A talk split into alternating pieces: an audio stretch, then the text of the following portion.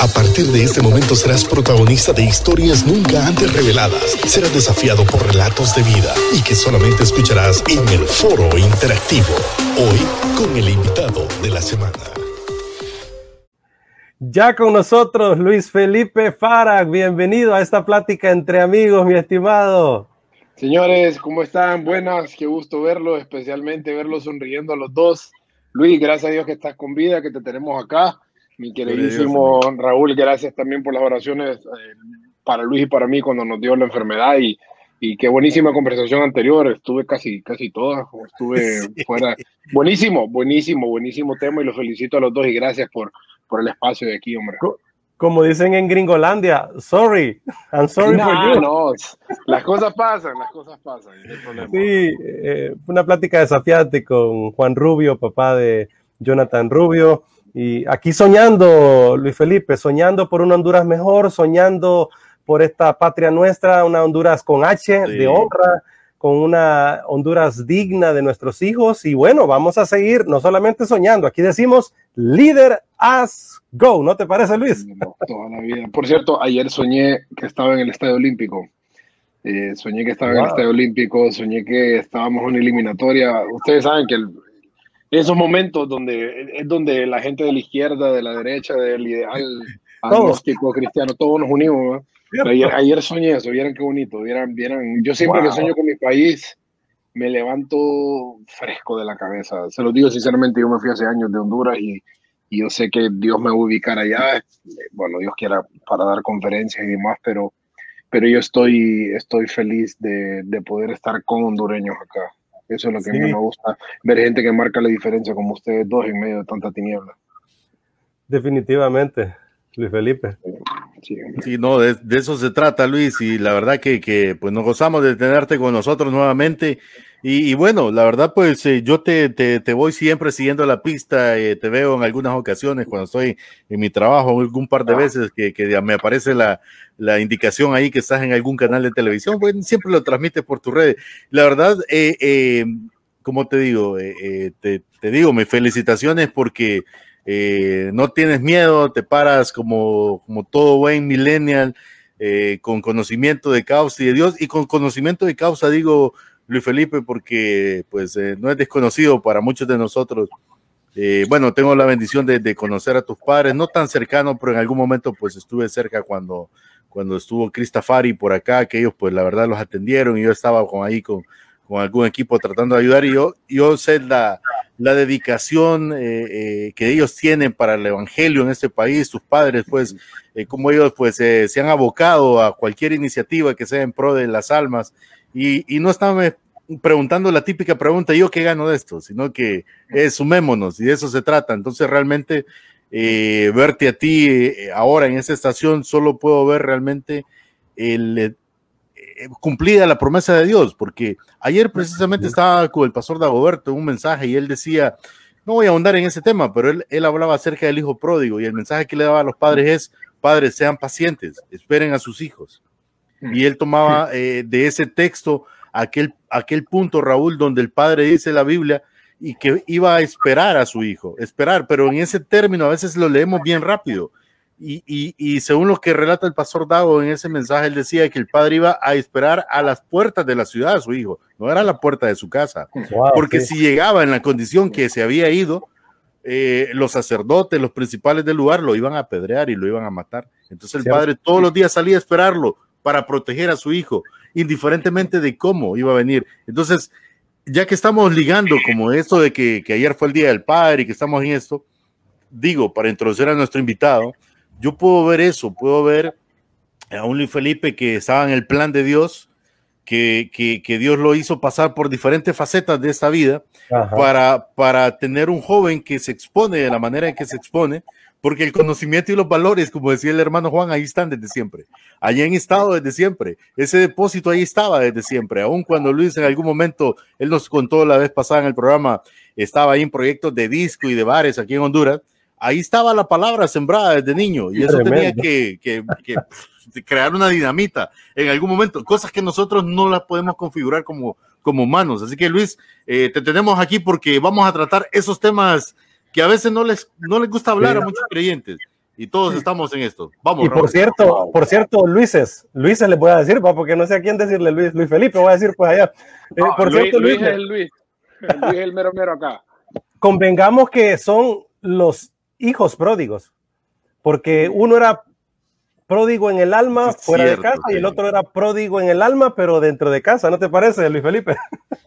Ay, yo no me sabía eso de que Luis, Luis Gómez era era estrella de rock and roll también en otros lados. Cuéntenme un poquito más de eso, por favor.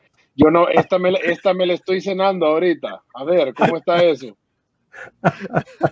¿Cómo está eso? Yo no sabía, no, que no sabía. A, ver, ¿cómo, cómo, cómo va eso? a mi familia le estoy mandando la foto de ustedes ahorita. Em, ok, yo, miren, existe algo que tocaron en, el, eh, ahorita que pasó el licenciado hablando. Em, nosotros en Honduras mantenemos una cultura, y ustedes saben esto, donde aquel que medio se, se pone la gorra para atrás, mientras todo el mundo le anda para enfrente, es un bicho raro y esta persona, eh, ojo, ante la iglesia, vos Raúl creo que tenés un poquito más de similitud también con esto, y la iglesia yo creo que nos ha fallado bastante en Honduras a través de los años. Nos ha fallado mucho. Digo, las iglesias en, en, general, todos nosotros. Entonces tenés siete de cada diez personas que crecieron en una iglesia, siete de diez se están yendo. Mm. Eso es un número aparatoso. Y si yo, yo el conteo a la par de mis amigos y veo cabal de diez, siete o se fueron de la iglesia donde yo estaba o se fueron en realidad del movimiento evangélico o, eclesiástico, digámoslo así.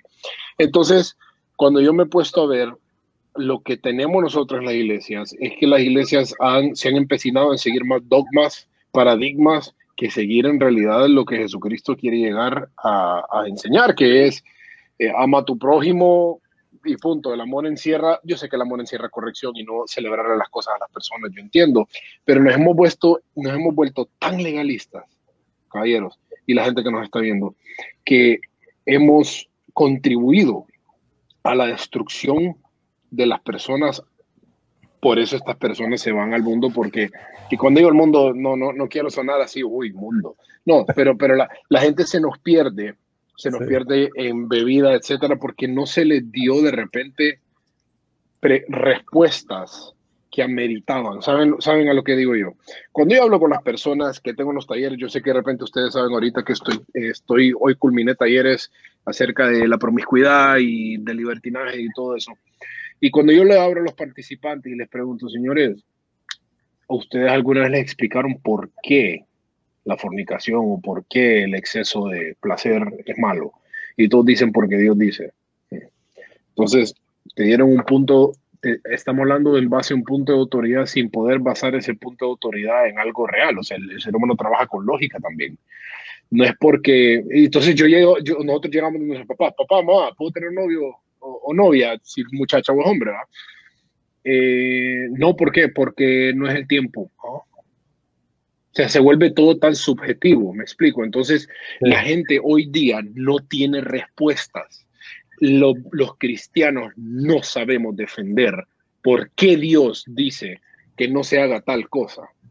Solamente es no lo hagas y punto.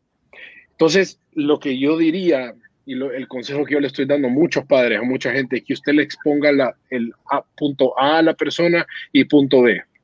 Hijo, si usted hace lo que Dios dice, estos son los resultados. Si usted no hace lo que Dios dice, estas son las consecuencias pero la gente les priva de opción A. Les hago una pregunta. ¿Cuál es la diferencia entre el adoctrinamiento que está teniendo la gente ahorita dentro de las casas?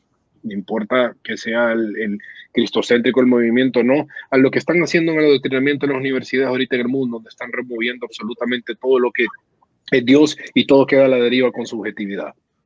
No hay ninguna diferencia. En el mundo están diciendo o, quitamos los absolutos o quitamos que Dios creó al hombre a, a imagen y semejanza y reducimos las personas y las prostituimos, las matamos, no importa cómo hizo, como hace Pornhub, los, los, los, lugares pornográficos donde la mujer es reducida a un objeto de placer, o Hitler que redujo a los judíos a, una partícula y por ende los despachaba eh, eh, 6 mil a 12 mil diarios, exacto. Entonces, ¿cuál es la diferencia entre ellos Estoy hablando de la, de la premisa principal del tremendo, no estoy hablando del resultado final.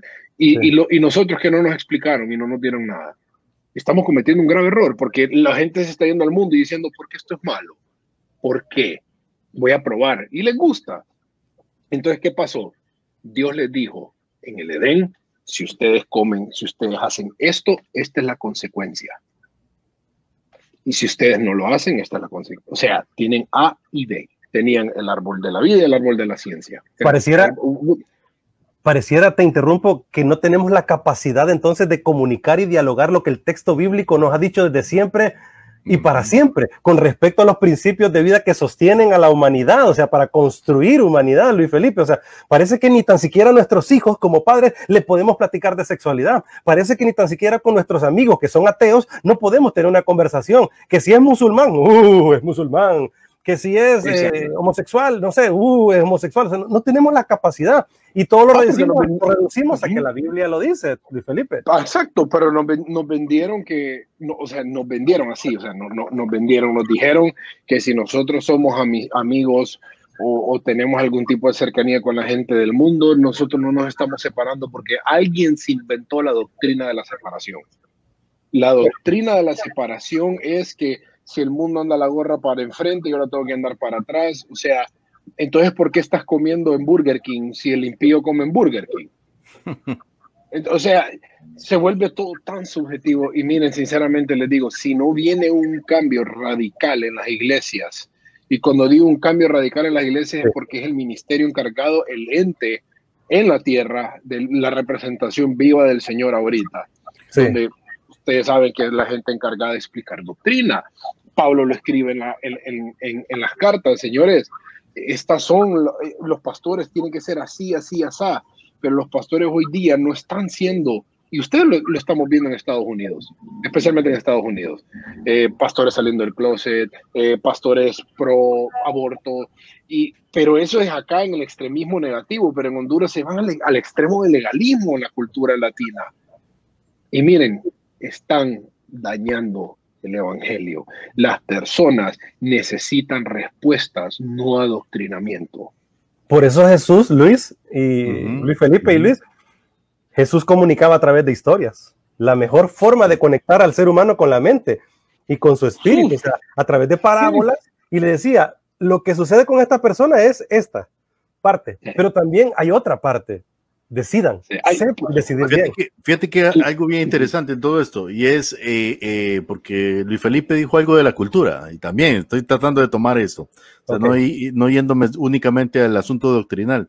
Escuchábamos al hermano Juan Rubio en la entrevista anterior, y el hermano Juan decía algo.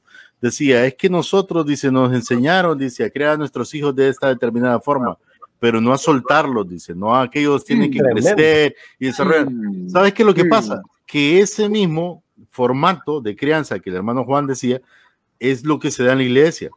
Los mm. pastores eh, eh, eh, formaron en general ¿va? la iglesia porque venimos de, un trasfondo religioso del catolicismo que tiene esa estructura. Entonces, los pastores enseñan a la gente a estar allí, en su lugar. Pero ya cuando esa persona quiere volar o quiere hacer otra cosa, y más si se siente, voy a ser fuerte con esto, más si algunos, va, pues no voy a hacer eh, hablar en general, pero algunos se sienten amenazados porque aquel líder tiene una fuerza y, y saben que va a crecer y le dicen, no, espérese hermano, no es el tiempo, Dios no, no me ha dicho a mí. Pero, eh, eh, me explico, entonces creo que es esa cultura es la que tenemos que romper, pero también la Biblia lo dice porque somos bíblicos y dice que el pueblo perece por falta de conocimiento. ¿Qué es lo que pasa, Raúl? Yo estaba leyendo una, viendo un video el otro día de una estadística de 2010 de Josh McDowell, el video, y habla acerca, porque por eso no, no, no nos compete este tema de hoy, y, habla acerca de que en el 2010 el 70 y tanto por ciento de los niños en Estados Unidos estaban expuestos al Internet, decía. En Estados Unidos en el 2010, ¿verdad? Ahora, ¿te imaginas en el 2021 cómo estamos expuestos? Lo que ellos decían es que no solo estaban expuestos al Internet, sino a cualquier tipo de pornografía en cualquier índole. Hmm. Pero el video es bien largo, al final decía, pero el 25% de los ministros y líderes en Estados Unidos, decía ese documental de Josh McDowell, tienen acceso diariamente a la pornografía, un dato que fue tomado en los Estados Unidos. Entonces, ¿qué sucede, Raúl? Cuando hablamos de pornografía, es un tema que solo decir la palabra ya un montón nos van a pagar ahorita, se van a ir. Sí, porque esa es la formación. Sin embargo, es algo, es algo tan real y que, y que está, o sea, llevando a este mundo a, ¿sabes qué? Los que mueven el mundo, porque existe la agenda globalista, lo entienden muy bien y ellos sí están utilizando el recurso, porque cuando hablamos de que de que se está imponiendo, imponiendo la ideología de, de, género, el aborto en el mundo, nos estamos, eh, nosotros los cristianos, creando una batalla con los homosexuales, creando una batalla con, con, las mujeres que van a abortar, pero ellos simple y sencillamente, disculpen que soy fuerte en esto, son los totos útiles del sistema. Es un grupo que lo están utilizando. Te pregunto yo, ¿qué fuerza tiene el lobby gay realmente? No, no tiene ninguna, pero es un, un grupo que está siendo utilizado. Menos del 5% en Estados Unidos, por cierto. Te pongo un, un, grupo militar. Sí, wow. pero te, te, pongo este ejemplo. ¿Te recuerdas tú en el Super Bowl pasado, Raúl, que, eh, bueno, creo que fue Josh McDowell que iba eh, a poner un anuncio pro vida, ¿verdad? Ah, correcto. Y, el antepasado. Y, exacto, el antepasado. El de Jennifer López y el de Shakira. Uh -huh. Iba a poner un anuncio pro vida y, le, y se lo negaron porque era muy tarde, por un montón de factores. Pero dos semanas antes, el Lobby Gays sacó un anuncio y lo aprobaron. Y incluso él lo llevó a una demanda legal porque él quería sentar un precedente. Ahora, la pregunta es, ¿tienen fuerza? No, hay grupos detrás de ellos. Entonces, tratando de aterrizar, porque estoy planteando algo aquí sobre la mesa que es muy amplio. Nuestra lucha, como dice la palabra de Dios, no es contra sangre ni carne. No es contra los homosexuales ni contra la gente que quiere abortar. No es contra eso. Así es. Pero estamos tan desinformados en la iglesia que tomamos una batalla personal. Mi hermana vive en Estados Unidos y en estos días me decía, tengo una amiga que su hijo es homosexual y a veces me dice que solo el estar cerca de él le da asco. ¿Qué hago? Me dice. Wow, qué duro. Es fuerte, pero como es una hispana, tiene esa cultura de la cual está hablando Luis Felipe. Sí. Entonces realmente eh, estamos listos como iglesia sí. para ser la iglesia. ¿Qué es ser cristiano, Raúl? Es una representación de Cristo. ¿Y qué es Cristo? Es la esencia del amor y la redención en el mundo. ¿Estamos listos realmente nosotros, Luis Felipe, para amar a las personas necesitadas en este mundo? Y, y okay. Luis Felipe, antes de que lo comentes, un dato interesante. Hablando de medios de comunicación.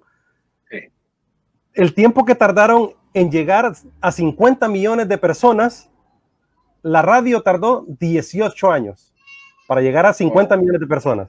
La televisión tardó 13 años para llegar a 50 millones de personas. El Internet solo le tomó cuatro años llegar a 50 millones. Luis Felipe. Wow, wow. Ok. Um, lo que está sucediendo hoy día es el resultado de lo que no pudimos parar hace muchísimos años. Punto. Eh, se les entregó, se les, se les advirtió a las personas en los 70, en los 80, lógicamente lo que, lo que sea que sucede en el norte de Estados Unidos hace eco irrefutablemente en Centroamérica, Sudamérica.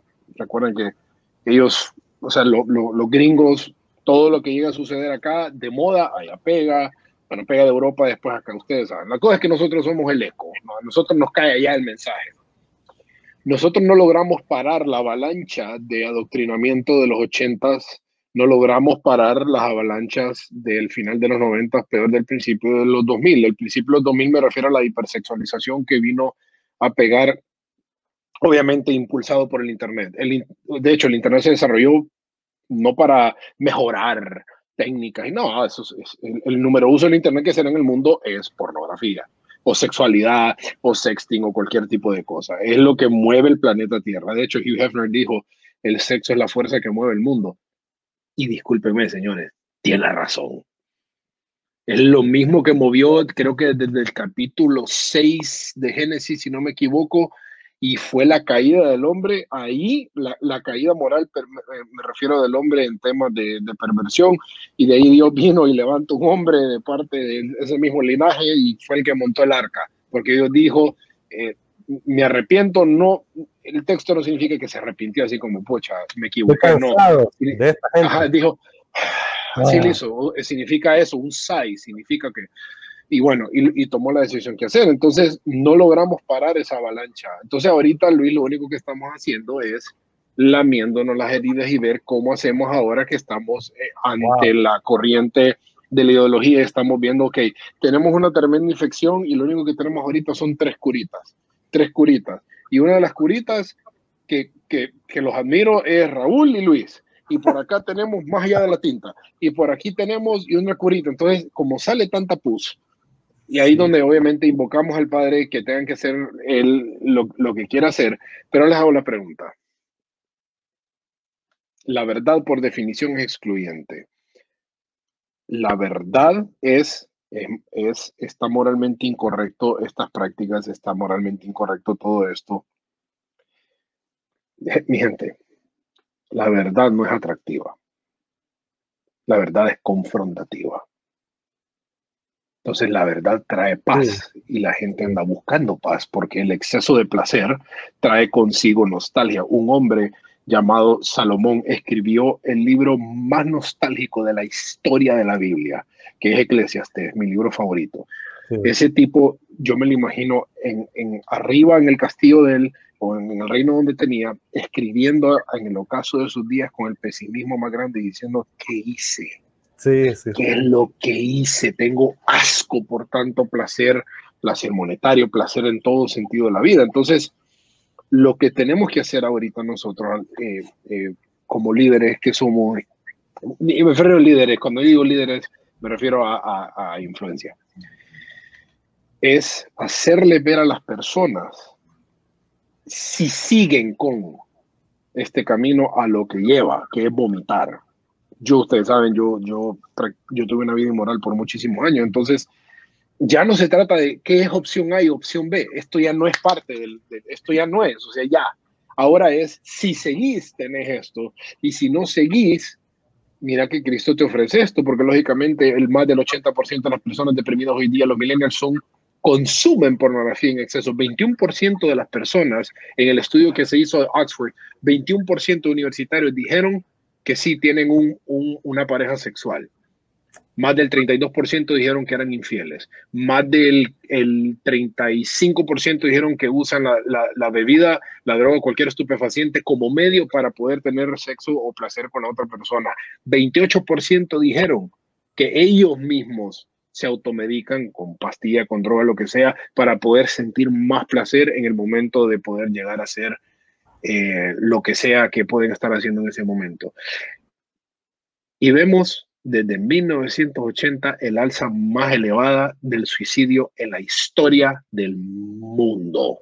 Wow. Qué curioso, qué curioso que cuando viene la agenda de la ideología de género, ¿no? donde te están diciendo que ser transexual es normal, cuando la Universidad de John Hopkins saca que no lo es, que es una, es, una, es una enfermedad mental que se debe tratar como tal, porque el 80% de las personas que conllevan la cirugía para ser transexuales se suicidan. O sea, son datos que están ahí afuera, que no los van a llegar a pasar. Entonces, como, como, como decíamos, sí es una guerra entre el bien y el mal, pero ¿cómo vamos a afrontar este mal? Disculpen mi gente, pero ustedes saben que estamos ante la ola más educada de la historia del universo. La gente nunca se ha visto una historia, una, una, una generación que tiene más maestrías, doctorados, etc. Entonces ya no les puedes venir a decir, es malo. No, porque te van a preguntar, ¿por qué? ¿En qué se basa? Debatamos, pa, pa, pa. Les voy a dar algo que los va a asustar. ¿Sabían ustedes que hoy las personas en Internet, YouTube, porque bueno, estamos en Internet ahorita, las personas, y me duele porque tengo mentores que son pastores, familiares que son pastores, que los amo y que yo sé que no los puedo llegar a meter en la misma colada, tu viejo Raúl, o sea, tanta, tanta otra gente. ¿Sabían ustedes que las personas hoy en día, los millennials o los jóvenes de Internet, no respetan a los pastores porque no se ponen a debatir temas que, son relevantes. Lo que más respetan las personas hoy día en el Internet son políticos, estoy hablando de políticos con, con, un alto nivel moral y ético, porque son los únicos que se ponen y pueden tener una conversación de fricción. Entonces la gente dice, yo quiero este porque este me da una respuesta basada en lógica y en debate, y este me habla de un punto de autoridad, que es el válido, que es Dios. Pero la gente, la gente requiere ahorita que les hablemos y les toquemos la frente intelectual, como lo hizo Pablo. Pablo lo hizo. Pablo se preparó 14 años para dar eh, eh, respuestas lógicas, que es lo que las personas deciden, porque ahora nos enfrentamos con dos corrientes. Dime, Raúl. Luis Felipe, vamos a la pausa comercial en Logos FM regresamos en un instante y estamos platicando con Luis Felipe Farag, más allá de la tinta, y vamos a una temática muy interesante hablando de sexualidad, amor y juventud. Interesante. Pero aquí, en las redes. Así es, gracias a todos los que siempre están con nosotros. Luis Felipe, pero tú decías algo y es muy cierto. Hoy tenemos una generación eh, con maestría y todo eso, pero muy preparada. Eh, muy preparada, sí, eh, en cuanto a muchos temas y todo, y eso es bueno. Pero ¿sabes qué? Es la generación de mayor antivalores en el mundo. Volvemos al punto. Los valores no te lo dan una maestría. Volvemos al punto de lo que hablábamos en la entrevista anterior, ¿verdad? No te lo da, eh, eh, o sea, a veces yo siento que los millennials y, la gente en general, no vamos a cerrar solo a los millennials, el hecho de estar sacando maestrías es preocupante también, porque a veces yo conozco muchos que esa es una forma de refugiarse de ese vacío que hay dentro de ellos. Y, y, entonces ahí encontramos que el balance es importante. Sin embargo, eh, obviamente, la iglesia, como tú lo mencionas, y la iglesia hablando no del ministro, de nosotros todos, porque todos somos la iglesia, no estamos planteándonos, eh, eh, no estamos tratando de, estudiar, de leer, de profundizar en estas temáticas, para, como tú dices, no es que necesariamente, Luis, sepamos todas las respuestas, pero que, que digamos, hey, me interesa, mira, hablemoslo. ¿Sabes por qué? Voy a exponerlo y estamos ahorita en las redes, no estamos en logos. Eh, mi esposa trabaja en un lugar, como muchos de hoy día, donde hay muchos jóvenes y muchos de ellos tienen estas inclinaciones eh, hacia la homosexualidad o el lesbianismo, porque ahora es igual, va de ambos lados. Eh, perdón, perdón, Luis, no estamos en vivo ahorita. Sí, estamos en vivo para, para, para las redes, pero no, en la radio no. Sí, no, no. y resulta de que de que muchos de ellos en algún momento determinado van donde ella, porque ella siempre a todas luces dice que es creyente. Joana, fíjate que tengo esta situación, ¿será que oras por mí? Sí, dale. Pero mi esposa nunca les anda preguntando, ¿y sos cristiano? ¿Y cómo es que le va a orar a Dios si sos homosexual? Simplemente ora por ellos. Y, y cada vez que ellos tienen una situación, Joana, ¿sabes qué? Ora por mí. Incluso muchos de ellos dicen que no creen en Dios, pero le piden que ore por ellos.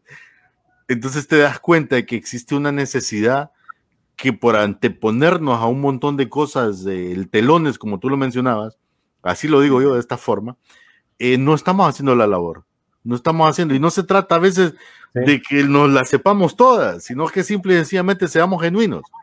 ¿Y, ¿Y, qué hacemos, Luis Felipe, también con una generación que está estudiando mucho, preparándose, pero también por parte de la iglesia, los cristianos, hay, muchos preparados también, muchos teólogos. Yo le digo, amigos teólogos míos que tienen grandes estudios del texto bíblico, hey, acérquense un poco más a esta generación, a los muchachos, porque a veces los teólogos tienen tanto conocimiento que se quedan con su conocimiento ahí arriba y muchos de ellos a veces hasta se pelean por cuestiones doctrinales, como decíamos, y no me está gustando también una generación de apologéticos, apologetas, no sé cómo se le dirá, ¿verdad? También muy, muy muy, eh, ¿cómo te digo? Muy creídos de lo que ellos han estudiado y a veces eh, minimizando lo que otros no estudiamos. Y también se miran muy grandilocuentes ahí con su lenguaje así, pero a veces muy confrontativos. Y creo que han dejado a un lado el amor, que ante toda situación, el amor es el que da vida a todo ser humano. Los fariseos se les dijo eso, así el exceso de conocimiento y si no hay amor no sirve. Ok, quiero, bueno, cuando me refería a lo de la maestría, me refiero a que como el, el, mercado allá afuera, eh, el, mercado empresarial está tan competitivo que ahora muchas de las empresas requieren eh, no estudios superiores. Obviamente, si alguien no estudió, no significa que eso lo define, no estoy diciendo eso. De hecho, de la gente más exitosa que yo conozco, millonarios. yo conozco millonarios que no estudiaron y millonarios. Pues, qué bueno, pues. Uf, eh, bueno, no lo conocí, pero me hubiera gustado, pero conocí a la mano derecha de él, que fue mi jefe. Lo conocí en California y es un magnate multimillonario. Pero em, me refiero a que la preparación académica lleva mucho al, análisis y a la crítica. Entonces, una persona que puede ser, por ejemplo, economista, puede ser lo que sea, te va a llegar y usa lógica, usa filosofía para poder llegar a debatir algo. Entonces, este tipo de personas eh, son las que tenemos que estar equipados. Por ejemplo, aquí donde estudio yo en la, en la Universidad de Pensacola, Muchos de los, de los jóvenes estudiantes están sacando maestrías, teólogos están sacando maestrías solamente porque saben que los centennials y los millennials son gente altamente académica, eh, eh, altamente preparados académicamente. Entonces van a llegar con preguntas eh, difíciles. Una gente no lo tiene que hacer. Y ojo, uno no ocupa una maestría para poder dar una buena, sólida defensa. Ahí hay mil libros de debate, mil libros de textos de teología donde uno se puede poner de tú a tú y lo hace. Ahora, Raúl, con respecto a la segunda eh, parte que me dijiste de los apologistas, yo estoy sacando mi, eh, una, yo estoy sacando un dual enrollment, estoy sacando mi, mi, carrera por un lado y también mi maestría que va a ser en apologética, filosofía y teología. Pero ese es el problema, que llegamos a caer en la semejante idiotez de decir es que yo hablo más bonito.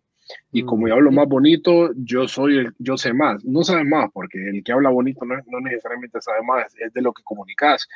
Y, Pablo cuando se paró a, debatir acerca de la diosa Artemisa, que se agarra y yo, ay, yo sueño con ir ahí a Grecia, a ver lo que hizo ese hombre ahí. Él lo hace con, con amor a las almas, no con amor al intelecto. Pero Pablo se preparó 14 años para poder llegar a donde llegó. 14 años en la trinchera preparándose para poder salir a su primer viaje misionero porque ese era el llamado de él. Y estamos hablando de llamados. Hay gente que no tiene ese llamado y otra gente que tiene distintos tipos de llamados. Entonces, yo lo que le pudiera decir a una persona que está animada, por ejemplo, con llegar a tomar la batuta del Evangelio, querido, escucha, usted no tiene que llegar a, montar una iglesia, no tiene, no tiene que hacer nada. Mi papá, mi héroe, no es pastor, pero papá es empresario y papá se mueve en el mundo empresarial porque él ubicó Dios y mi papá del Evangelio y contesta preguntas difíciles porque él ama las almas, no el conocimiento. Pero si yo puedo serle más efectivo a las almas vía el conocimiento sin descuidar el amor, voy a ser muchísimo más efectivo para la gloria del Padre. Cierto, Luis Felipe. y tuvimos a una generación de evangelistas, por ejemplo, muy predicadores, pero más conscientes de la necesidad del ser humano, eh, embarrados de pecado. Por ejemplo, Luis Palao, que acaba de fallecer, ¿verdad? pero nos dejó un legado, eh, Billy Graham, entre otros muchos, ¿verdad? Que llevaron el evangelio, hombres muy preparados, pero siempre ese evangelio tan sencillo y tan práctico que a veces lo complicamos nosotros, Luis Felipe. Total, mira, yo, yo con, ahorita que he estado eh, en los talleres, tengo niñas, muchachas de 18, 21, 22 años que han sido violadas, tengo caballeros que han sido violados eh, por hombres, em, tengo eh, más de 500 personas creo que hemos tenido magia de la tinta y mucho con el común denominador del abuso sexual. Y estas personas pierden su valor inherente, el valor que se le dio Dios cuando los creó, al, al imago Dei, a la imagen y semejanza de Dios. Y cuando estas personas escuchan que Jesucristo los y las ama a pesar de la culpa que pueden llegar a tener, que yo creo que no, no es el diablo el que mete la culpa. Esta gente vuelve a los pies del Señor por amor, no vuelve porque en Dios se encierra la lógica, pero hay unas mentes que sí son así. Y el mensaje del Evangelio es, Jesucristo murió por usted, si hoy usted le recibe y quiere en su corazón que Él resucitó de los muertos, usted algún día lo va a ver de frente y va a poder glorificarse dentro de Él. El problema con esto es que las personas eh, están dentro de un mundo de abusadores, están dentro de un mundo donde las mujeres, donde los hombres lo ven como un medio, donde las mujeres eh, se tienen que hipersexualizar para poder encontrar un valor dentro de un mundo donde los hombres lo único que quieren es placer, por ende se entregan el cuerpo porque ahí es donde encuentran supuestamente la aceptación de parte de los hombres, que cuando les presentas algo tan sencillo, dicen, no puede ser, en serio. Porque como toda la vida yo he sido usado, yo he sido usada, como toda la vida me ven como un pedazo de carne, donde mis papás me abandonaron, donde, si no, mira, es tan sencillo experimentarlo. Y ahí viene el Padre, se manifiesta y dice, eh, ok, en el mundo más perdido de la historia, que es el que tenemos ahorita, pienso yo, eh, y, en cuestiones de moralidad, en el, en el, mundo más perverso que hay ahorita, en el mundo donde más niños y niñas se trafican, en el mundo donde más contenido sexual hay, yo los amo a todos y todas a ustedes y tan solo vengan a mí. Entonces, cuando la gente ve el mensaje sencillo del Evangelio, no solamente ven amor, ven valor. Y hoy día no se valora al ser humano, se le utiliza. Ahora, yo, yo veo algo, Luis, y encuentro eh, tengo pues la bendición de trabajar en una institución educativa, aunque no soy maestro, pero obviamente los conozco a muchos de ellos. Y veo muchos chicos que han salido de una escuela cristiana, que han salido de la institución, que van a la universidad. Algunos los tengo ahí agregados en las redes, pero de pronto encuentro a aquellos chicos que siempre estuvieron en la iglesia, que siguen en la iglesia porque siguen con sus padres, pero opinando de temas de aborto, opinando de temas de ideología de género, pero más inclinados al otro lado de lo que ellos uno asumiría deberían de creer. Entonces... Con muchos con indiferencia también, ¿verdad? Exacto, pero ¿qué opinión te merece a ti, Luis, que estás involucrado en estas charlas y que de, primera mano, eh, me imagino, tú eres retroalimentado con este tipo de ideas? O sea, ¿qué, ¿qué nos está faltando? Mi punto no es hacia ellos, sino a nosotros. ¿Qué no estamos haciendo bien? ¿Qué no estamos haciendo bien?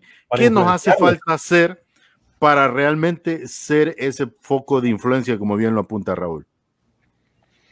Ok, aquí nos topamos con algo. Yo, yo fui, yo estuve en dos instituciones cristianas. Mi formación académica fue en, en educaciones cristianas, donde la, donde la única educación como tal fue, o sea, los lugares donde estuve son buenos lugares. Amo la gente, los fundadores de, las dos instituciones cristianas, pero ahí no se nos dio una formación cristiana. Ahí se nos dijo, como dije al inicio, esto es malo porque es malo y punto. No pregunte, no cuestione. Entonces, cuando uno cuestionaba, cuando uno preguntaba, cuando uno llegaba con, con queriendo expandir, ¿verdad? Porque el ser humano no es, no es tonto. Uno pregunta cuando es niño, papi, mami, ¿por qué este carro es rojo? Ah, hijo, porque hay distintos tipos de colores. ¿Por qué hay distintos tipos de colores? Ustedes saben cómo son los niños. Ustedes, ustedes como padres saben que les han preguntado mil veces cosas. Entonces uno comienza con preguntas desde muy pequeño. Las preguntas y los niveles de dificultad de preguntas suben mientras uno llega a crecer un poco más. Entonces, cuando uno ve que los líderes le fallaron a uno con cuestiones tan básicas, cuando uno mira que las personas que supuestamente son encargados de formarnos les dan no, nos fallaron en tener que, cuestionar cosas, porque, repito, nos adoctrinaron, o, o siquiera trataron y fallaron. Se van al mundo, ven y dicen, mi cuerpo, mi decisión. Ven, dicen, no, esto es rico, esto es bueno, supuestamente bueno para ellos. Entonces se tiran hacia ahí y ojo, lo hacen con libertad, lo hacen dentro de su completa o libre albedrío y, no importa a quién se le tiene que echar la culpa, a cada quien meta las patas como quiere y cuando quiere y punto. Entonces estas personas se ven involucrados e involucradas en tener que adoptar lo que dice la corriente, lo que dice el bulto, porque la minoría no les dio las, no les dio las respuestas que esperaban. Y lógicamente, rechazan automáticamente esto porque dicen, como estos no me dieron las preguntas, las respuestas, me voy para esto. Es lo mismo, recalcan todo lo mismo. Cuando yo le he preguntado a las personas que, hemos, tenido en los talleres, lo único que me dicen es que a mí nunca me dieron respuestas. A mí nunca. Siete de diez, repito otra vez, siete de diez personas se van de la iglesia a causa de que no se les dio la opción, no se les inculcó el valor. ¿Por qué es malo abortar? Ok, porque como Dios es el único creador de la vida, por ende Dios es el único que puede quitar la vida. Pero ¿cómo así, Felipe? ¿Significa que Dios es asesino? No, el carácter de asesino solamente lo puede llevar un ser humano porque un ser humano tiene que llenar la predeterminación antes de la planificación de una muerte lleva premeditación, por ende es asesinato. Dios no es asesino porque Él dio la vida y la puede entregar. Entonces, no es tu cuerpo tu decisión, el cuerpo de, es, es, el bebé. Entonces, hay tantos argumentos que se pueden llegar a dar, pero por falta de preparación, porque como ustedes saben, culturalmente fuimos criados donde nuestras abuelas, mamás, papás, era todo, ¿cómo? Me hiciste una pregunta de, de, que por qué es malo esto.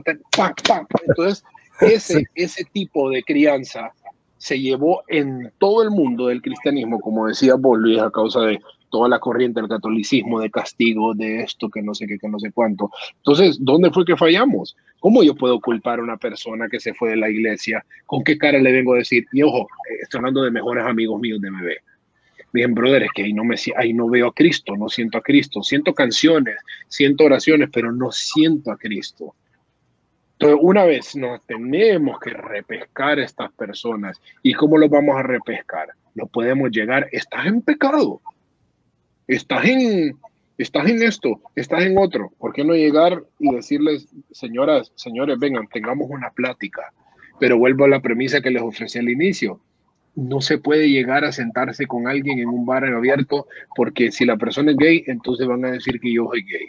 Sí. No se puede llegar a sentar. Miren, yo tenía ese problema.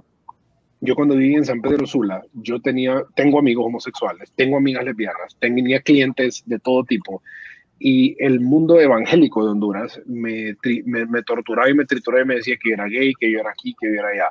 ¿Y en serio? ¿Qué decían de Jesús cuando andaba con borrachos? ¿Qué decían del Padre? Ojo, yo no andaba, yo no andaba con esta gente para poder llegar, digo esta gente, me refiero a este grupo de personas, no quiero ser despectivo ni peyorativo con eso, disculpen, pero yo no me reunía con mis amigos y mis amigas para poder llegar a hacer locuras con ellos. No, era con la finalidad de mostrarles que no todos los cristianos somos iguales y ese es el problema que tenemos hoy día, que piensan que todos los cristianos somos iguales. En pláticas con jóvenes, en colegios, hablando de sexualidad, Luis Felipe, algunos me hacían siempre esta pregunta. Raúl, ¿cómo aprender a amar sin pensar en sexo, en sexo, en sexo? ¿Cómo aprender a valorar a una persona sin pensar en sexo, en sexo?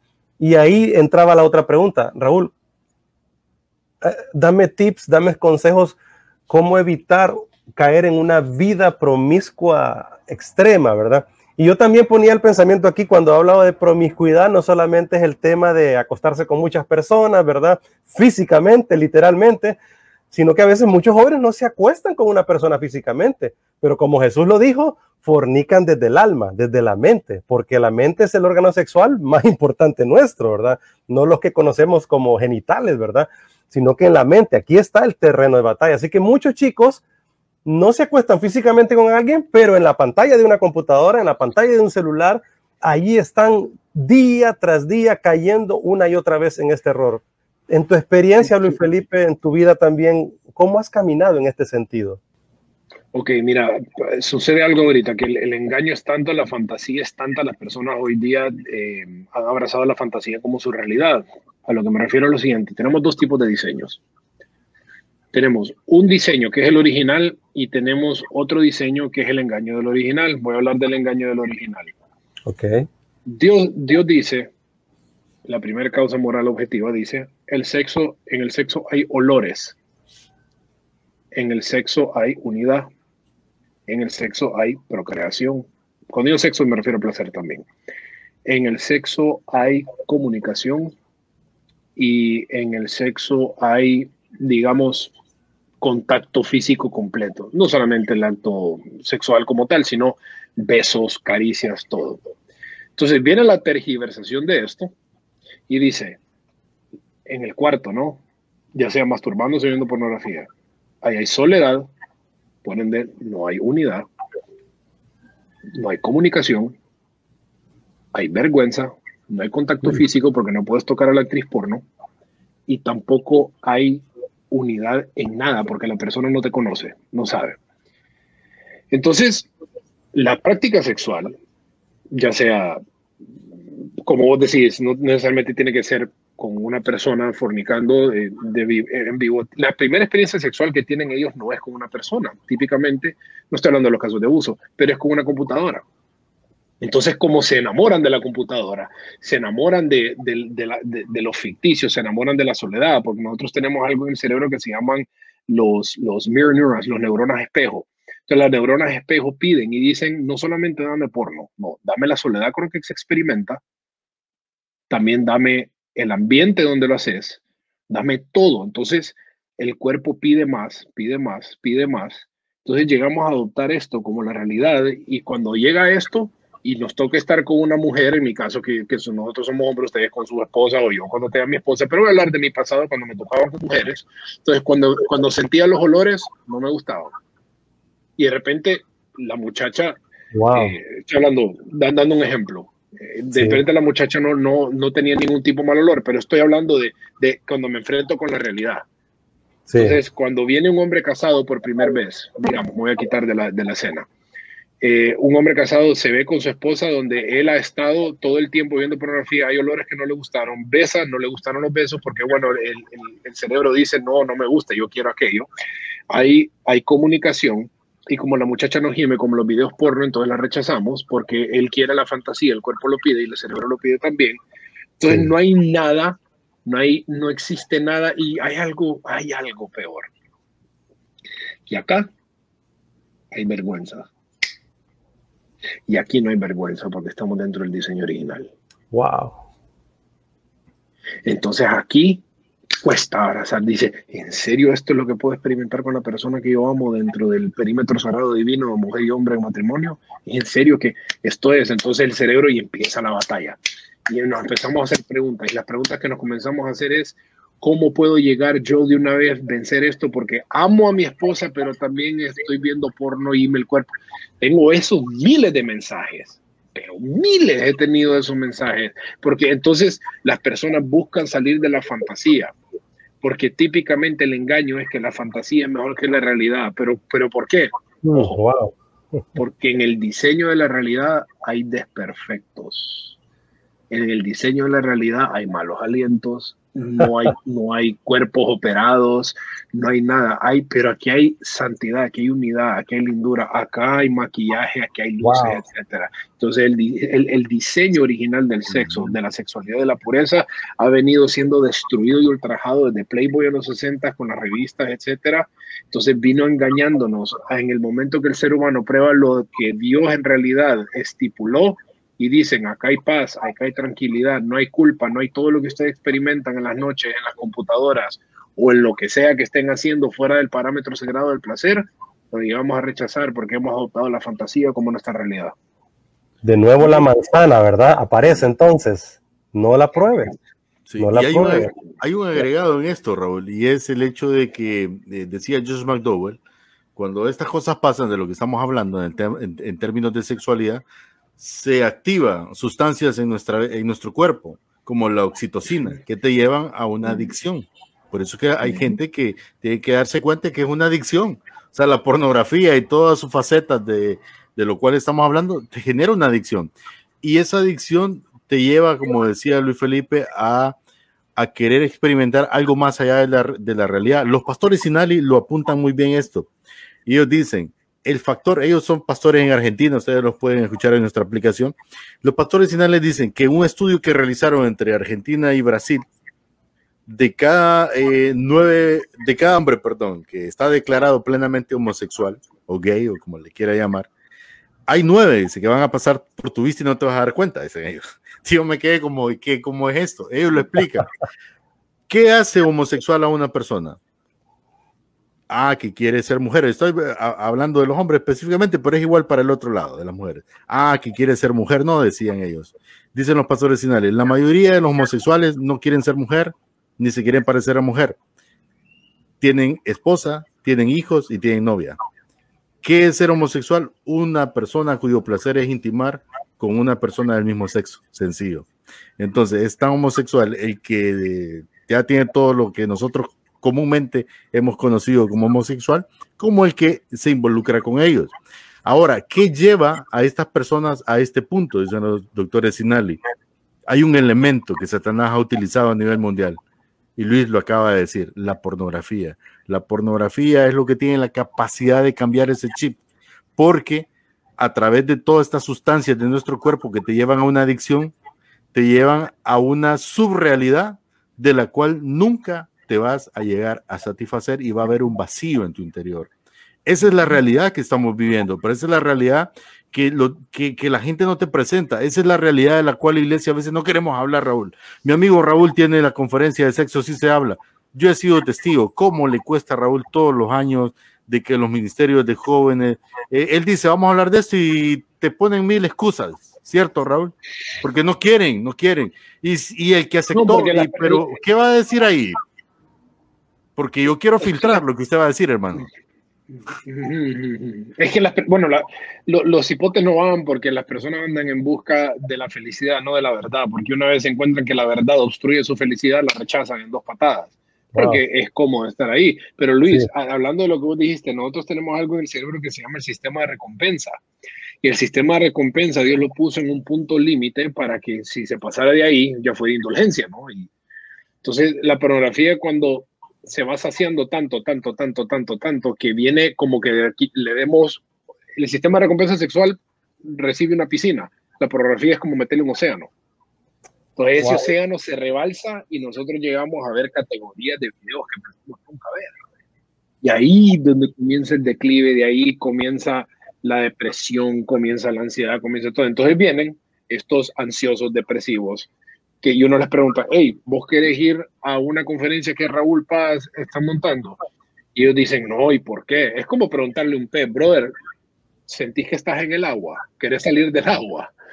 Aquí, no, aquí está todo bien. Entonces estas personas están tan dañadas y tan adormecidas cerebralmente que viven en esta agua que cuando se les ofrece salir y darle no, el agua viva, no van, no van a los talleres. Yo, yo, tuve, yo tuve ahorita los talleres de sexualidad, creo que fueron en total matriculados como 80 personas, pero, oh, señores, como más de 45 eran mujeres y solamente como 15 hombres. Wow. Eso, eso es increíblemente sí. ¿Se acuerdan de aquella escena de la película Salvando a Soldado Ryan, Saving Private Ryan, de, de, Tom Hanks y Steven Spielberg? Claro. Yo creo que es la mejor película de guerra que ha habido. Los, mejores, los primeros mejores 22 minutos de la historia de película de guerra fueron en Omaha, cuando se baja esa lancha en Francia, ¿no? Así somos los hombres. Los hombres hoy día. Así somos. Vamos en una lancha y vamos vamos, unos van nerviosos, otros van frescos, pero se baja y comienzan a detonar, a detonar, a detonar y caemos de a montones. Se reportan más de 10.000 soldados muertos en esa guerra. Entonces, lo que estamos haciendo hoy día, todos los hombres, es todos los días nos montamos en la misma lancha, nos enfrentamos con el mismo proyectil y no queremos hacer absolutamente nada a sabiendas que el día anterior nos mataron. Mm. Y disculpen mi gente, pero si Honduras me refiero a Honduras porque yo sé que la gente que más nos está viendo, si en nuestro país Honduras no tomamos la decisión de volver moralmente a donde tenemos que estar acomodados, no vamos a ver reducción en feminicidios, no vamos a ver reducción en mujeres acosadas en trabajos, no vamos a ver reducción en divorcios, no vamos a ver reducción en infidelidades y vamos a seguir yendo con la corriente todos los días porque somos hiper hipersexualizados como cultura y como sociedad, querido Luis. Sí, definitivamente. Eh, tuvimos a, Raúl, a lo mejor el internet, pero vamos a esperar que se conecte. Fíjate que eh, es muy interesante lo que dices, porque eso es lo, otro. O sea, detrás de todo este aparato que estamos descubriendo aquí, que es la pornografía, que es eh, la atracción, porque obviamente hay una atracción. Fíjate que los pastores Sinal en estos días les escuchaba yo, acerca de, cómo eh, existe, o sea, en la adolescencia, en todo ser humano, es una etapa de encontrarse con uno, de saber hacia dónde voy, de saber cómo voy a hacer en este ámbito. Entonces, a veces los padres esa etapa no la podemos descuidar. Los mentores, pues no necesariamente padres, todos los que estamos mentoreando. Y, y algo que me llamó la atención porque a mí me estalló el cerebro porque no hemos sido formados en eso. Entonces, cuando yo lo escuché, él decía, es que muchos eh, eh, jóvenes hoy día son homosexuales casi sin querer como así de ello. Entonces decía, Dios nos creó a nosotros, a los seres humanos, dice el pastor Sinali, con la capacidad de sentir.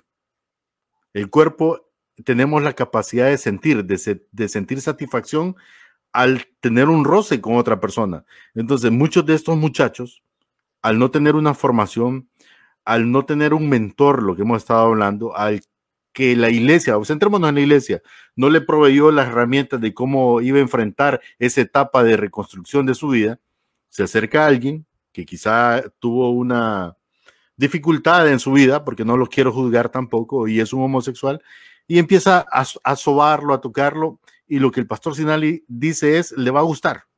Y le va a gustar tanto que va a llegar un momento donde, como no ha experimentado lo otro, que él va a pensar que eso es mejor, hablando de un hombre, que estar con una mujer.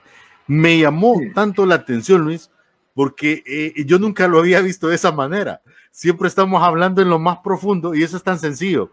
O sea, Dios nos dio la capacidad a nosotros de sentir. O sea, esa es nuestra naturaleza. Y entonces me llamó la atención porque fue fuerte. Eh, eh, lo que el pastor Sinali estaba debatiendo es que decía, por favor, hermano, no piense usted o no debata este tema de la sexualidad diciéndole a una lesbiana o un homosexual de que no tienen idea de lo que es sentir placer por el hecho de no estar casado con un hombre o con una mujer, porque realmente Dios nos creó con la naturaleza de sentir placer. wow, eso me reventó el mm, cerebro, Luis, me reventó el cerebro, porque no estamos formando nuestras generaciones. Yo estoy de acuerdo. Es, como, por ejemplo, yo, yo considero que toda persona tiene un, potencial Hitler por dentro, ¿no? O sea, cualquier persona es capaz de hacer las mejores personas de la historia, son capaces de hacer todo tipo de atrocidades. Pero yo considero algo con el tema de la homosexualidad, Luis. Nosotros tenemos una naturaleza mala de nacimiento, no. No significa que todas las personas en el mundo nacen con la tendencia hacia el homosexualismo y no todas las personas nacen con una tendencia, por decir así, hacia la bebida o hacia ciertas cosas. Solo se sabe que nacemos corruptos, ¿no? Entonces todos nacemos con un potencial para poder llegar a hacer cualquier tipo de mal y hacer cualquier tipo de práctica inmoral, asesino, lo que sea, todos tenemos el potencial de ser cualquiera de las cosas en el mundo, genocidas, etc. Pero yo creo que uno tiene una, una cruz a cargar a causa de la maldad, que Dios no pone esa cruz, por cierto. Y muchas de estas personas, por ejemplo, como la bebida, la bebida causa placer, pero con destrucción física, destrucción ya se sabe. Entonces, es diferente el placer de la bebida al placer sexual, ¿no? El placer sexual es algo que daña el alma. Yo creo que la bebida también llega al alma, pero llega un poquito más a destruirnos corporalmente y de salud, ¿no? Entonces, como las repercusiones de la sexualidad se ven en el alma y no se ven tanto en el cuerpo, entonces tendemos a que, no, no importa, démosle cabida a la sexualidad como si fuéramos animales, ¿no? A lo que sea que llegue a salir.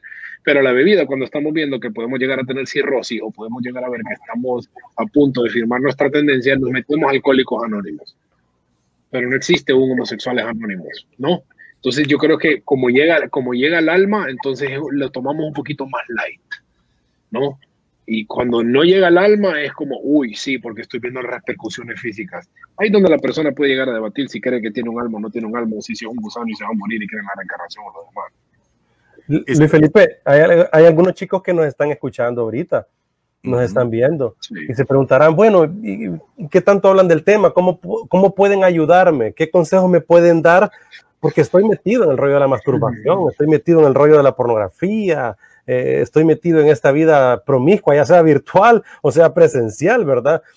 ¿Cómo, podemos ayudar a los muchachos ante la falta de mentores y acompañamiento y hasta a veces de padres también, Luis Felipe, a que ellos sepan decidir bien como lo hablamos al inicio del programa?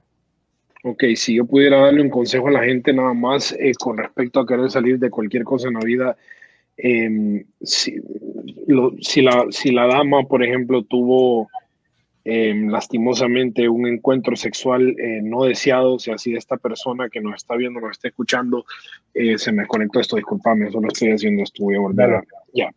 Em,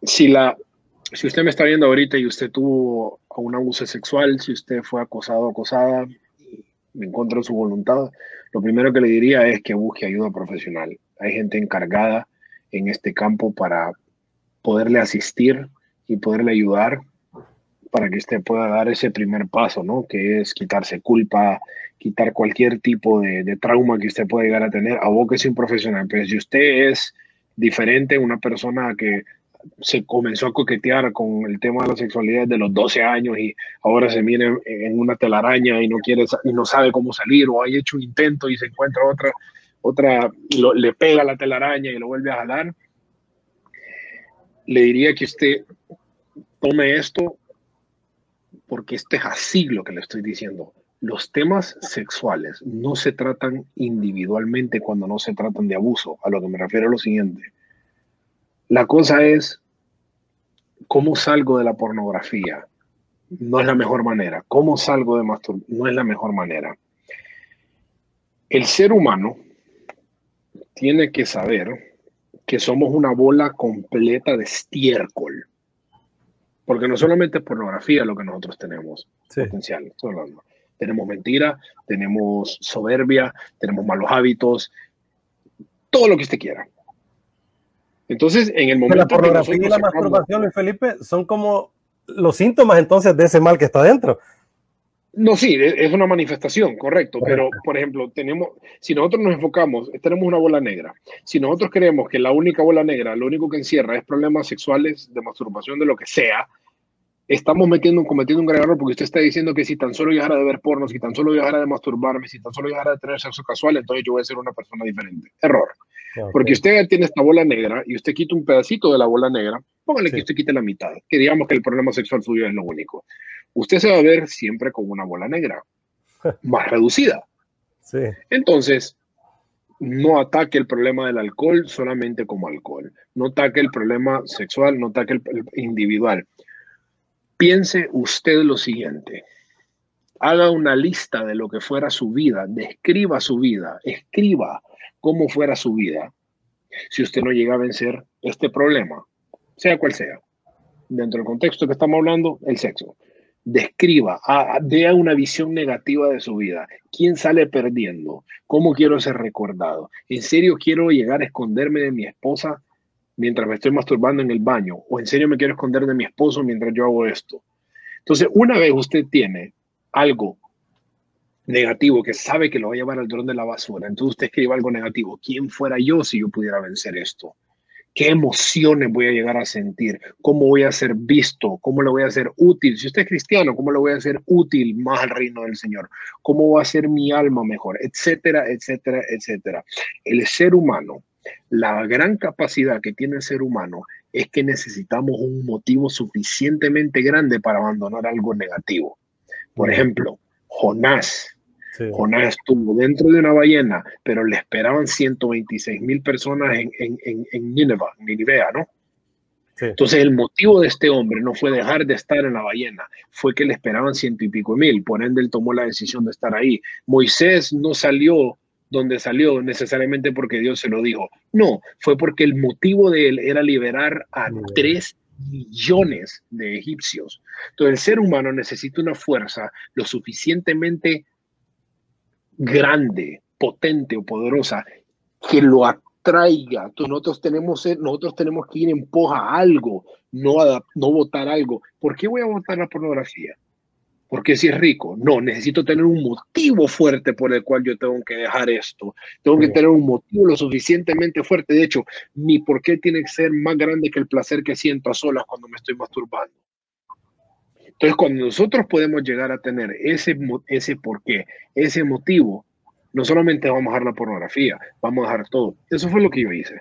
Yo no fue que dejé simul no, no, no, yo dejé la pornografía en enero de 2018 y en mayo dejé el alcohol y después, entonces se me fue todo una vez, yo hice una clara visión de quién yo quería ser, cómo, significa que si yo dejo todos estos placeres, si yo dejo todo esto, voy a ser una mejor persona. Pues claro, le va a ser mejor a la sociedad, a su familia, a la iglesia, a Dios, a lo que sea, pero no tratemos de espiritualizar esto.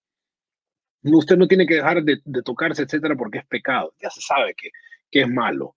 Pero, o sea, hágase la pregunta mejor: ¿qué gano si yo dejo esto? ¿Cómo sería mi vida?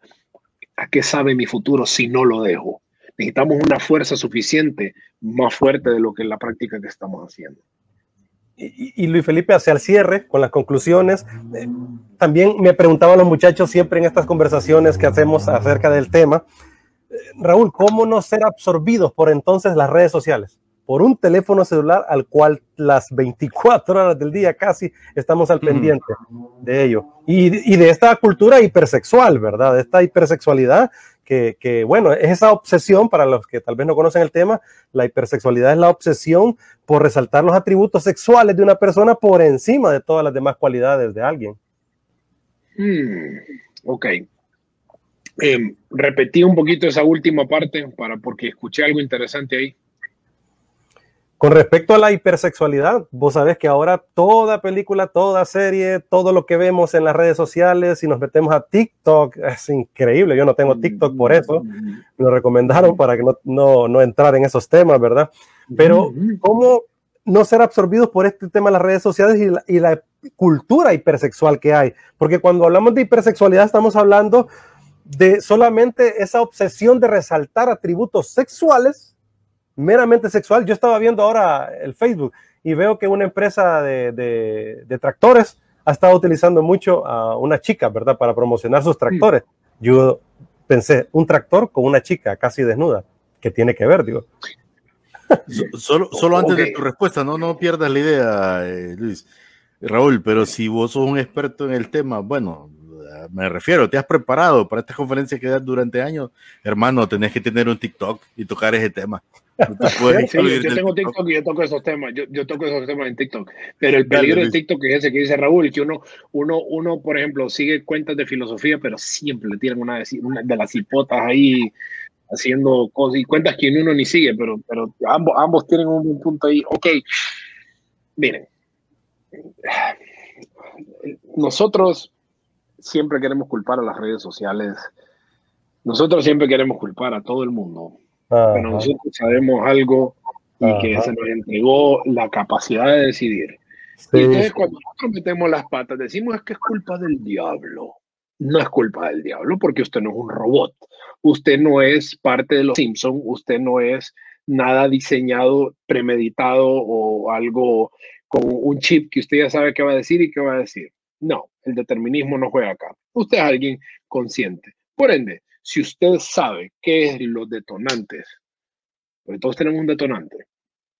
A mí, por ejemplo, no me detona ver cipotas haciendo cosas en redes sociales porque me parece, número uno, ridículo. Esos bailecitos, me a mí me parece ridículo.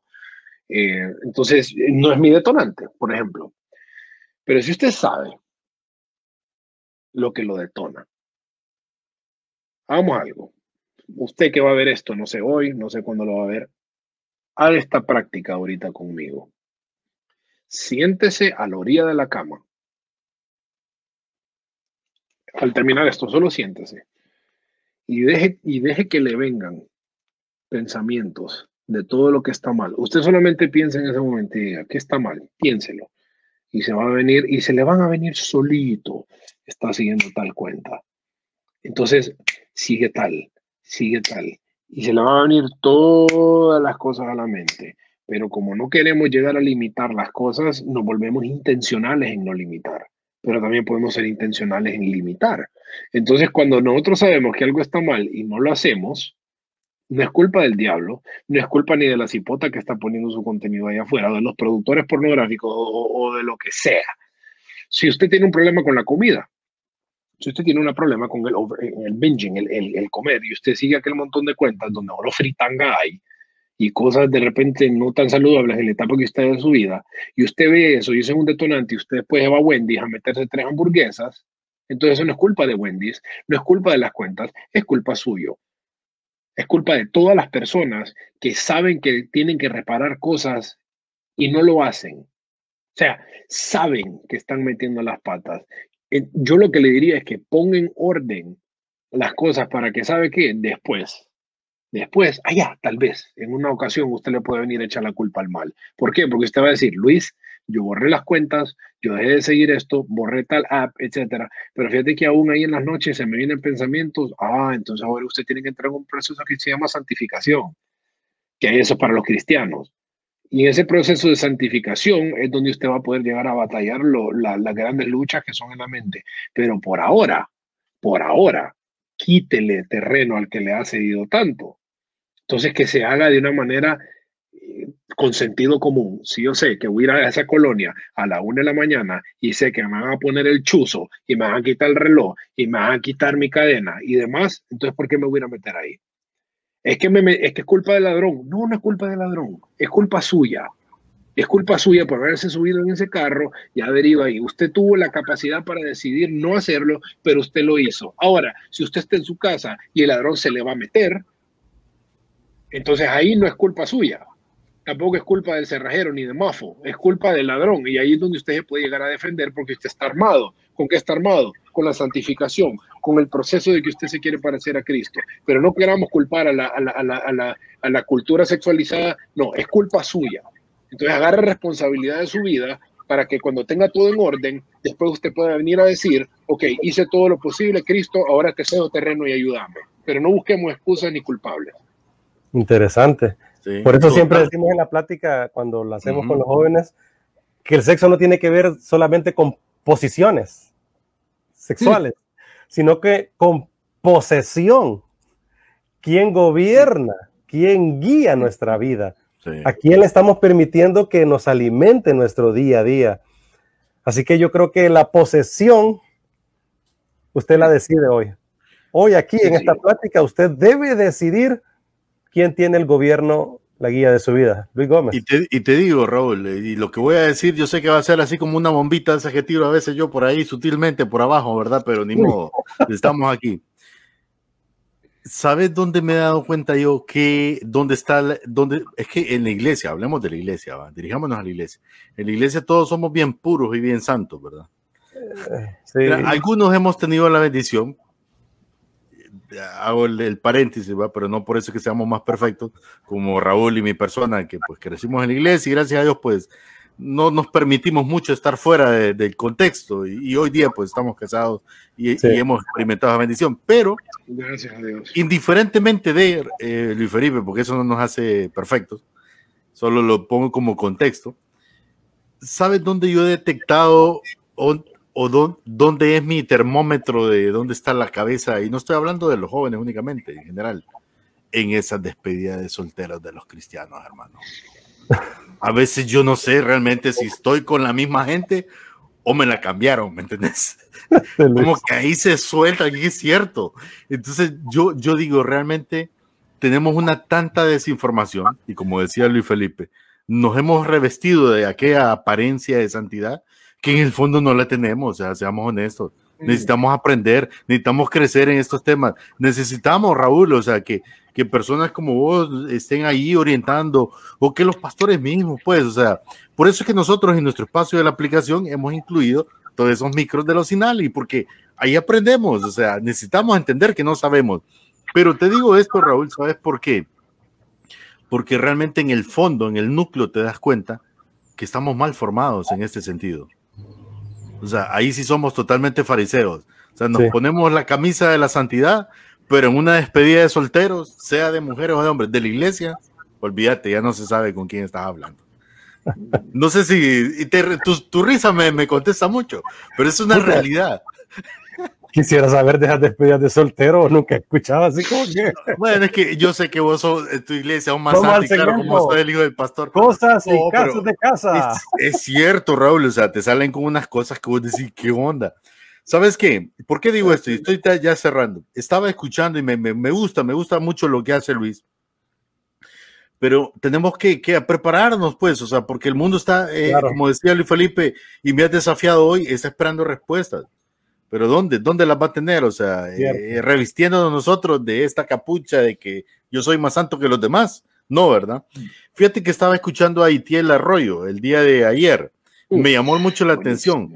Itiel estuvo en, una, en un debate, escucha bien, pero no los debates de los cuales tú hablabas, Raúl, donde hay un cristiano, tres cristianos contra uno que no es y, y ya se sabe cómo va a caer la cosa. No, Itiel lo invitan, escúchenme bien, usted que nos está viendo a través de las redes, lo invitan a un debate, no es ni debate, sino que van a exponer un tema de, la sexualidad, donde están una pareja de muchachos jóvenes que ellos creen en la sexualidad antes del matrimonio. Escucha bien dónde se pone. Está un tipo que es homosexual y está una periodista que también es actriz porno y está Itiel ahí en medio. ¿Te imaginas, verdad? Y yo me llamó la atención, ¿qué hace Itiel metido aquí? Y me puse a ver todo el video. Wow. Me puse a ver, y ya te imaginas, en el video cada quien expone toda su teoría. Pues. Es, un, es, un, es un proyecto que no es directamente con la etiqueta de cristiano, pero lo invitaron a Itiel y yo digo, ¿qué va a hacer Itiel aquí? Y de pronto, o sea, hay muchas cosas buenas en la charla. Y, es bien interesante la dinámica, Raúl, porque lo que hacen es que la, la que está exponiendo tira una pregunta y, y, va a esperar una respuesta, pero los que no están de acuerdo apagan la cámara y se quedan solo los que están de acuerdo y van a exponer y así después la encienden y todo. Pues en un determinado momento, como se trata, que muchos están defendiendo el hecho de tener sexualidad antes del matrimonio, porque en el mundo lo defienden, ¿va? Porque muchos dicen que mejor probar antes de ir a fracasar, o sea, así lo ven, va, y tantas teorías que hay. Pero está Itiel ahí, que es pastor, y Itiel viene y les dice lo siguiente, Raúl, es que para mí les dice, tener sexo sin amor, o sea, que eso es el sexo antes del matrimonio, es sexo sin amor. Entonces, Itiel dice, es como masturbarse con un pedazo de carne. Yo dije, este tipo, o sea, suficiente. Ya los dejó con aquel sabor de Itiel, ¿qué más tenés que darme? Hay algo en tu persona, pero ¿cuántos ¿Por qué te digo esto? Porque ¿cuántos de nosotros, Raúl, nos hacemos a un lado de estos temas? Ah, no, también una burbujita. Sí, exacto. Entonces, por eso es que hoy hemos traído a Luis Felipe. Pescamos en pecera. Sí, que está hablando de estos temas, que se está preparando en estos temas, que ha experimentado en su propia vida, ¿por qué no decirlo, Luis? O sea, eh, tú mismo lo testificas, pues. Me quise, eh, suicidar, por exceso de placer. O sea, el oh, exceso de placer de bebida de, mujeres de, me llevó a un punto de querer acabar mi vida y yo hablo, directamente de eso. O sea, de eso no, miren, y tengo un amigo mío que también, de hecho, mi amigo al cual yo le rindo, por decir así, cuentas pero porque él y yo eh, tomamos la decisión de hacerlo hace muchos años y él es un hombre maduro, casado, con hijos y todo, pero él me dijo una vez, Felipe, yo una vez estaba con una mujer y cuando estaba con esa mujer dije yo me quiero morir. Wow. Sí. Estando con ella, él, dice que lo único que registraba en su cabeza es me quiero morir. Bueno, ahí está, ahí está el, el resultado de, de querer probar antes. ¿no? Pero, eh, Luis, yo, yo, yo puedo estar y no puedo estar de acuerdo con, con Itiel en la, en la primera declaración de que sexo antes del matrimonio no es que es amor. Ojo, sexo antes del matrimonio no es pureza. O sea, no está Cristo. De repente la persona no sabe qué es santidad, porque obviamente hay ignorancia ahora, para el cristiano es diferente, pero para esta persona, por ejemplo, que de repente no, no conoce los caminos donde estamos dirigidos a qué, por qué. ¿Cuántos de nuestros papás y abuelos se casaron antes, verdad? No se casaron, uh, se llamaban, ¿verdad? Mi, mi, viejo, mi viejo, muchos pastores, amigos míos y todo eso. Pero yo creo que lo que quería decir, lo que quería decir Itiel era. es que Itiel lo, lo, lo, especificó bien, yo lo resumí, pero él se refería, Luis, en el sentido de que hoy hay una onda a nivel de mundo y de los chavos que probemos como que esto es un paquete, o sea, y probemos, y si está bien, entonces decido casarme, si no, no. Entonces, eh, creo que contradiciendo eso que iba apuntando Itiel, no tanto como una, no como una doctrina, que eso es. Ok, ok, yo entiendo, y tiene razón. Yo, yo, yo, yo, ok, ok. Yo, yo solo, Itiel sacó el libro Amar es para valientes, Amar es de valientes, creo, perdón, qué libro, si lo pueden leer, lean, qué, qué maravilla de libro. ¿Saben por qué? Porque eh, yo creo que el, amar a una persona no tiene que ver con el aspecto físico, el amar como, una, como nos quieren vender ahí afuera, ¿no? Que, que uno tiene que andar con una modelo, las mujeres tienen que andar con un hombre, con el six-pack y todo eso. Eso es lo que el, mundo ha querido vender, que, que, el paquete de amores de Hollywood, el paquete de amores de Hollywood y es X, Y, Z, no tenemos que llenar algo, no. Yo creo que toda la mujer, la mujer como la diseñó el padre, la diseñó como un hombre que la, la valore, que la respete, que la cuide, un protector, ¿no? Por cierto, imagínense esto, las cinco categorías más buscadas pornográficas por mujeres, según un libro que escribieron los ingenieros de Google, era vampiro, billonario, cirujano, hombre lobo y pirata los cinco estos llenan una categoría patriarcal de, de, dominar. El billonario domina el mercado, el cirujano domina el, el, mundo médico, el pirata domina el Caribe. No, quiere, no quise que sonara como la película, pero el pirata, el pirata domina, domina no por tradición el mar.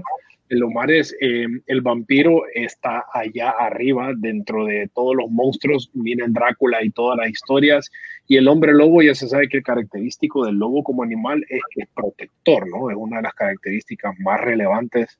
De hecho, cuando yo mis exámenes de esos baratos de, Facebook que sale, ¿cuál es tu espíritu animal?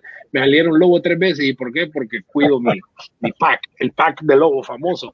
Entonces la mujer anda buscando eso en, en, en su fantasía, anda buscando categorías así extrañas donde siquiera se puedan sentir así, pero la mujer se le olvida que el que le dio eso a ella fue Dios, y no para que lo buscaran en medios alternos, sino para que lo buscaran dentro del diseño original del Padre, que es que te tengo a alguien que va a poder ser un lobo cuando tenga que protegerte, va a ser un billonario cuando te tenga que amar, va a ser un doctor estoy hablando de en términos que te va a curar con lo, lo que yo lo equipe a él hacer dentro de los limitantes que tenemos los hombres, porque los hombres somos una bola de inútiles y sabemos los tres acá, pero dentro de todas las amamos y las queremos. Entonces, el diseño de amor que Dios, Dios puso lo queremos, las mujeres lo buscan y no saben. Las mujeres andan buscando esto en el sexo casual, las mujeres andan buscando esto en todos esos lados. Eso es lo único que andan haciendo, la búsqueda de un hombre que les falló, ya sea su padre,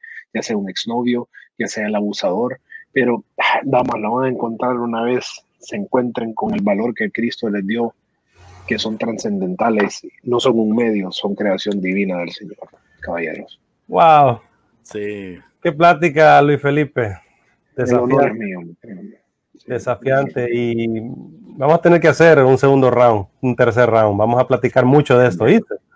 Y gracias por el espacio. Te bendigo para que el Señor te siga usando, te lleve a cosas maravillosas, que cada estudio que hagas, que cada cosa que tengas en tu vida para hacer eh, como proyecto, Dios la cumpla y te abra muchas puertas allá en tierras estadounidenses, en cualquier parte del mundo y sobre todo aquí en nuestra tierra que tanto nos necesitan las nuevas generaciones. Eh, Luis Gómez, eh, Luis Felipe, yo ayer oraba por mi hijo Santiago en la madrugada, ponía las manos sobre mi hijo, y yo decía, Señor, que él tenga ese mismo legado que su abuelo, o sea, mi papá, Pastor Raúl, mm, que mi persona ha querido que pues siga este mensaje de vida y de esperanza a miles de personas. Mi hijo dormía, roncaba, creo que va a salir igual al papá, de roncón. Yo decía, Señor, ponle en ese corazón, ponle esa alma, en esa vida, Dios, siempre ese deseo de ser ejemplo y, yo lo, lo, deseo de la misma manera en tu vida, Luis Felipe, en tus hijos, ¿verdad? Y en todo lo que vayas a emprender. Gracias, mi hermano. Se lo agradezco los dos, los admiro mucho, eh, los admiro, créanme, ya los digo. Yo hablo con, de ustedes con otros amigos míos como Germán Ponce, decimos ahí están aquellos dos locos que les vale también sí. No, y miren, me lo felicito, lo felicito. Yo sé que algún día cuando lleguemos a Honduras vamos a poder montar conferencias, vamos a poder llenar lugares para que la gente escuche lo que están escuchando hoy día, que es la verdad que Dios determina, no nosotros. Esto no es subjetivo, esto es objetivo. El Padre fue el que, el que nos creó para amar, no para ser eh, conductos de placer ni para ser usados. Damas, caballeros, hemos sido creados a su imagen para poder glorificarle aún con nuestros cuerpos nuestra mente y con lo que acabamos de comunicar hoy, que es con nuestras bocas. Así que les mando un fuerte abrazo a los dos y una vez más gracias. Luis, yo te utilizo siempre, te he utilizado en todas las frases, todo el programa y te das cuenta, pero te, uso a ti para animar aquel joven, que, aquella persona que está ahí, joven, persona, digo joven, pero en general, sí, todos, eh, que quizás se siente que no puede salir de eso, que, quizás siente que, que, no tiene propósito su vida, como bien lo, lo expuso Luis. Aquí está Luis Ustedes lo pudieron escuchar el día de hoy. Dios es el que tiene la capacidad, dice su palabra, de hacer de las cosas que no son como si fuesen. Lo peor es que usted se quede solo. Eso es lo peor. Salga de ahí, busque a alguien, pídale a Dios. Yo sé que a veces es complicado también, Luis Felipe, como buscar. Uno dice, uno que está aquí dice, busque a alguien, pero es que es complicado, hombre, porque a veces vas, se da esto en las iglesias, particularmente se habla de una persona y aquel lo dice a otro, y entonces yo sé, pero usted pídele a Dios, que Dios le va a poner las personas indicadas. Eh, a veces no necesariamente tiene que ser un ministro, con que lo hable, creo que eso es importante, que alguien más lo sepa, que alguien más esté de monitor ahí es tan fácil. Luis Felipe Farag tiene sus redes sociales, igual nosotros, estas plataformas. aquí estamos para servirnos, no como grandilocuentes, no, no, no, no, facilitadores, compañeros del camino. Así es. Luis Felipe, ¿te parece si dejas unas palabras finales al corazón de los que nos están viendo? Claro, claro, miren señores, eh, el ser humano fue creado para poder sobresalir, no para sobrevivir. Yo sé que ahorita ustedes están sobreviviendo dentro de esta adicción que ustedes tienen cuando fueron diseñados así para, miren, somos, somos, me quito la gorra ante ustedes para que ustedes puedan entender la magnitud de lo que les voy a decir ahorita. Cada uno de ustedes, mujeres, hombres que están escuchando ahorita, tienen un genoma, un código humano, un código genético de 3.5 billones de letras. Mm ustedes en cada acto indecoroso le están entregando esas 3.5 billones de letras que no las tiene ninguno, ni ninguna otra. Y el resultado ha sido miseria, el resultado ha sido adicción, el resultado ha sido depresión, tristeza, culpa, todo malo. Les hago la pregunta. ¿Qué pasaría si por una vez ustedes prueban entregarle esos 3.5 billones de letras a aquel que se los dio? En vez de dárselos a aquel que los utiliza o las utiliza. ¿Qué pasaría si el ingeniero de ese genoma humano, qué pasaría si el diseñador de ese código genético sabe darle uso? Sabe ponerlo, ubicarlo en un lugar donde usted nunca va a tener que sobrevivir pero va a poder volar y va a poder volar sin culpa, va a poder volar sin nadie que lo defina, sin ningún error anterior. ¿Qué pasaría si usted le da la oportunidad al Creador? Pruebe a Cristo. Pruebe a Cristo. Si no le gustó, el diablo siempre le va a abrir las puertas. Pero primero pruébelo, porque el que lo probó nunca regresó. Buenísimo. Luis Felipe Farag, más allá de la tinta, sígalo en todas las redes sociales donde él está.